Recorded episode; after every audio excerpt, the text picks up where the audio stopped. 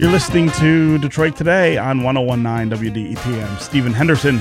And as always, thanks for tuning in. All throughout American history, it was up to journalists to decide what information was worthy of publishing to the masses. But recently, of course, information has become much more readily available online and on social media, and it has become much harder then to figure out what's reliable, what's true, and what's just opinion, what's really authentic news and what is fake news. The last presidential election brought a flurry of so called news stories that were simply made up to generate clicks. And with it, that term, fake news, became ubiquitous. Facebook and now Google are both under a lot of pressure and say they are going to try to filter out fake news from their platforms. I'm not sure how that would even work, but how much responsibility do we have to do our own filtering? And is it too late to put the lid on the mass spread of disinformation? I think this is a really important question, not just in a media context but in a cultural one and certainly in a institutional one. Uh, think of the institutions that we cherish here in this country. Uh, democracy, uh, freedom of the press, the free exchange of information. I think they all rely on a certain amount of fidelity to the idea of fact, of the idea of truth. And if we destroy those ideas, are we destroying those institutions? We're going to spend the rest of the time today talking about that subject. Uh, and we definitely want to hear from the listeners on this. Call us and talk about the idea of fake news. How do you make sure that the things that you're reading or sharing, even uh, more importantly, on Facebook or on Twitter, are actually news, are actually things that are true, that actually happened? How do you teach your kids? To do the same thing. Think about uh, the the ease with which so many kids uh, engage with social media and and searching on Google and things like that. How do you tell them how to uh, filter out all of the things that are junk or just untruths? Uh, give us a call and and talk about that. Also, talk about what you think of the president's attempt to label almost anything that he disagrees with as fake news, which is sort of another turn in the story about uh, the truth and authenticity and and fake information. Uh, is is that a reasonable way for him to be behaving, and how do you sort of protect against that? 313-577-1019 is the number to join the conversation. That's 313-577-1019. You can also go to the WDET Facebook page and put your comments there, go to Twitter and hashtag Detroit Today work your comments into the conversation. Joining me now to discuss this issue is Lee Wilkins. She is the professor and chair of the Department of Communications at Wayne State University. Lee, welcome back to Detroit today. Thank you, Stephen. Always good to have you here. Uh, also joining us is Erika Hobbs, uh, and she is the News Literacy Project Communications Director and Program Manager in Chicago. Erika, welcome to Detroit today. Thank you. Yes. Uh, Lee, uh, I'm going to start with you. Uh, let's talk about this idea of fake news. Uh, certainly not new in the history of journalism, in the history of media, but, but there are some new features and dynamics to what we're dealing with now, namely the control that consumers themselves have, not just over what they consume, but what they can themselves disseminate, the spread of this fake news makes it a little different than what we've seen before. It makes it a little different. I'm not sure ultimately if that matters a whole lot. Um, we've always had fake news. 150 years ago, we called it hoaxes. Yeah, right. uh, and the difference between a hoax and fake news, as I've been able to figure it out, I am not 150 years old, students, is that um, is that when it was a hoax, everybody was kind of in on the joke. Fake news, we're not in on the joke and and and that's in part because it looks very much like news in a lot of ways. It's generated in interesting ways, some of it entirely through what you might call artificial intelligence or through bots. Uh-huh. Um, and some of it is passed on by people that we like to think are our friends and even our family members. Yeah, and and so how do we how do we defend against this? I mean, does that look differently than it did when we were dealing with hoaxes? Uh, does it look differently because so much of uh, the media we consume uh, is instant and and can be spread instantly. I mean, I can see something on Facebook, uh, believe that it's true, and reach thousands of uh, people who who follow me on Facebook and share that lie with them, and then they're sharing it uh, instantly. I mean, uh, what's the what's the the antidote to all of that? I think there are multiple antidotes to all of it. Certainly, the first one is the one that we're all taught when we're journalists: is if your mother says she loves you, check it out. Check it out. Just because you see something on Facebook, even if it's from a source who that you trust. Um, that doesn't mean that you don't go to other places and find out whether or not that same thing is being repeated in the same way. I think that it's appropriate for us as citizens to put pressure on organizations like Facebook and Google to do more than at least the news reporting of this morning indicated to me that they're willing to do. Uh, that that is going to have some interesting impact, especially on Facebook, because mm-hmm. ultimately it's going to mess pretty thoroughly with their bottom line. Yes. But I think I'd rather mess with their bottom line than my democracy. Yeah, right. I think we would all rather uh, rather do that. Uh, Erika Hobbs, uh, the News Literacy Project focuses on training young minds to consume news responsibly. Uh, talk about how that affect, how this this sort of proliferation of fake news and the idea of fake news uh, changes the way that you talk about this with with young people. Right. So the conversation for us has changed quite a bit. I've been with the News Literacy Project for two years, and when I first started, I mean, we did look a lot at viral content, but fake news has just sort of overwhelmed students and teachers and and classrooms. And so what we're finding out that we're doing now is we're teaching a lot more about the how-tos, so how to spot, how to dig deeper for information. Um, we didn't do that, and we did that a little bit before, but not quite so much. Yeah. Uh, what What do you hear from the young people that you're dealing with about uh, the the the way that uh, they're sort of inundated with these things? I would imagine that that for them uh, it looks different than it did, for instance, when I was a teenager in the 1980s, trying to sort of find my way through the same uh, questions about uh, how to be more informed, how to find out about things I was curious about. Uh, are their sensibilities different fundamentally because of the the world that they live in? I guess. Well, sure. I mean, I think the first difference is something that you just mentioned. So back when you and I were kids, we had to find the information. And today the information is finding the kids and yeah. it is sort of overwhelming. And there's, there's mixed reaction in, depending on the age of the students that we're working with. So some just kind of give up. They're like, you know, we don't know what to believe, so we're not going to believe anything. And in some cases, depending on, on where we are, um, you know, there's genuine concern and sometimes even fear. So if we're looking at spreading rumors, for instance, about immigration, um, you know, that's causing panic in some of the classrooms that we're dealing with. Yeah, yeah.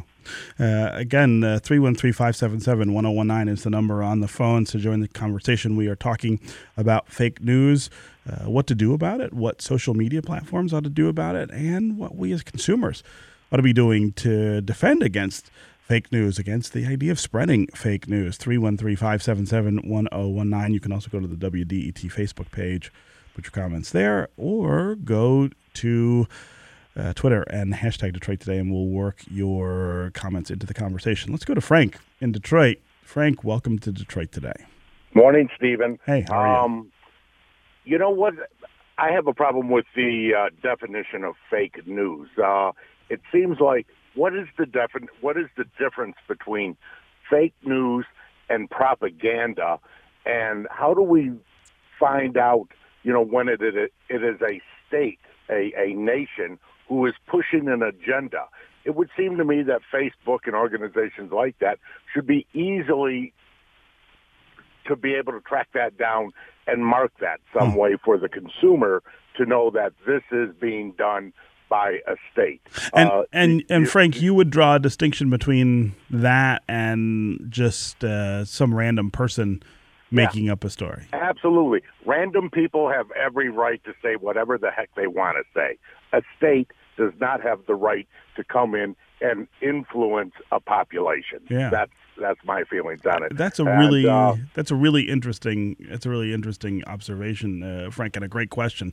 Uh, I want to give Lee Wilkins a chance to to address that. So, Frank, thank you very much because I think that there are some mechanical, or if you don't like the word mechanical, algorithmic things that both Facebook and Google can do. I think it's been reported in the news over the last couple of weeks that our National Security Service has been able to isolate the IP addresses uh, from the places in Russia, Crimea, Eastern Europe that were generating a lot of messages in such a way that they were automatically passed on through passed on through Facebook as if a person were passing them on. That is something that a computer can do and a computer can spot way faster than most of us ordinary human beings. And Facebook, at least as of this morning, has declined to say we are going to institute. We're gonna. We're gonna. We're gonna develop our own algorithm that is going to spot this stuff and flag it in pretty much real time, so that people will know that this message that pops up on my Facebook page isn't really from you know my best friend Charlize, you know, down the street, right. but is masquerading as Charlize through an IP address. That is something that I think Facebook honestly could do. I think that we have the technology to do that now.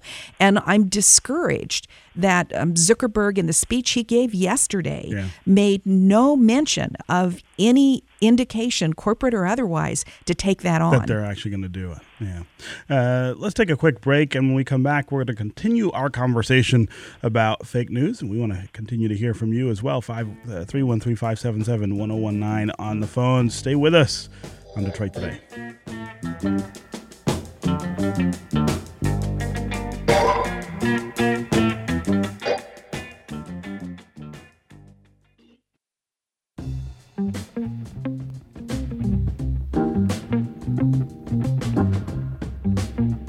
on 1019 WDET, I'm Stephen Henderson. And as always, thanks for tuning in. My guests are Lee Wilkins. She's professor and chair of the Department of Communications at Wayne State University. Also with us is Erika Hobbs. She is the News Literacy Project Communications Director and Program Manager in Chicago. We're talking about the idea of fake news, the things that are disseminated that just are not true, especially on social media uh, these days. We're talking about how that is being used, maybe by foreign states, maybe by the Trump administration, manipulated uh, the, in a sense to sort of discredit. Uh, their political enemies. Uh, what do you think about the idea of uh, fake news? What do you think of, about the idea of how to defend against it? Uh, join the conversation at 313 577 1019. That's 313 577 1019. Lee, I want to ask you about something that happened, something else that happened this week that, that I think raises similar questions to this. We saw uh, Facebook Live used to uh, a horrific end. Uh, somebody committed a murder uh, live on the internet. Uh, all of these tools, I feel like, open up possibilities for wonderful things and for terrible things. And I think it always raises the question about the role of the medium, right? So, what's Facebook's responsibility when it comes to dealing with something like this? And what's their ability to deal with something like this, which is happening in real time? Their responsibility is, I think, the same responsibility that any other media organization has already Facebook is saying we're not a media organization. There are legal reasons for this.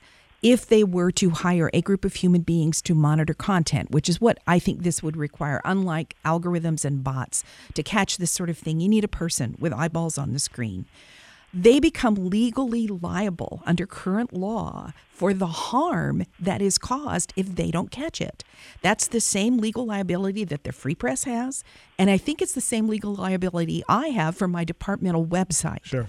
So by refusing to hire people to look over this, by saying I'm not a media organization, I don't have those responsibilities, Facebook is saying, therefore, I'm not going to have to hire a whole bunch of folks and my bottom line is going to continue to be rosy.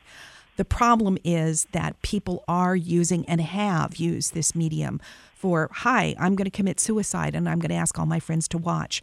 I'm going to essentially broadcast a murder. Uh, these things are the downside and they are the dark web in many, many ways. And I believe Facebook has a responsibility to do everything that it can to make sure that this platform is not used in these particular ways. Yeah, yeah. Uh, let's go to Richard in Detroit. Richard, welcome to Detroit today. Hi, good morning. Uh-huh. I just had a comment that uh, a few years ago, there was a lot of conversation about whether the media, newspapers, and news organizations would survive.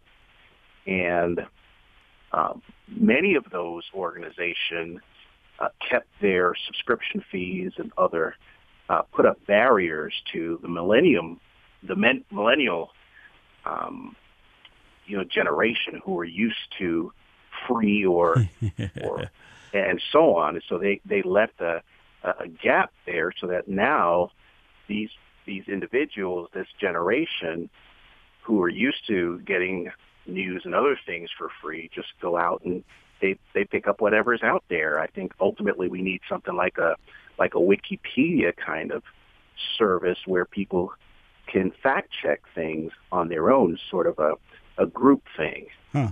Yeah, that's a really interesting idea. The idea of uh, of a gap, sort of created by uh, the the inaccessibility or unpopularity, perhaps, of uh, traditional news media on social media, and so young people find other things. Erika Hobbs uh, of the News Literacy Project, talk about how you how you educate the young people to be critical about the sources they trust and find and and then share with their friends.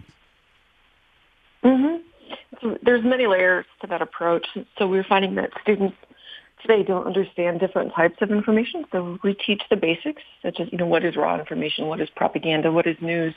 And we also teach um, news judgment, right? What are the standards of quality journalism? And we use American journalism as the, as the yardstick for that. Mm-hmm. We also talk about, for example, um, the First Amendment and why that's important and why it's important to have a free press in a democracy.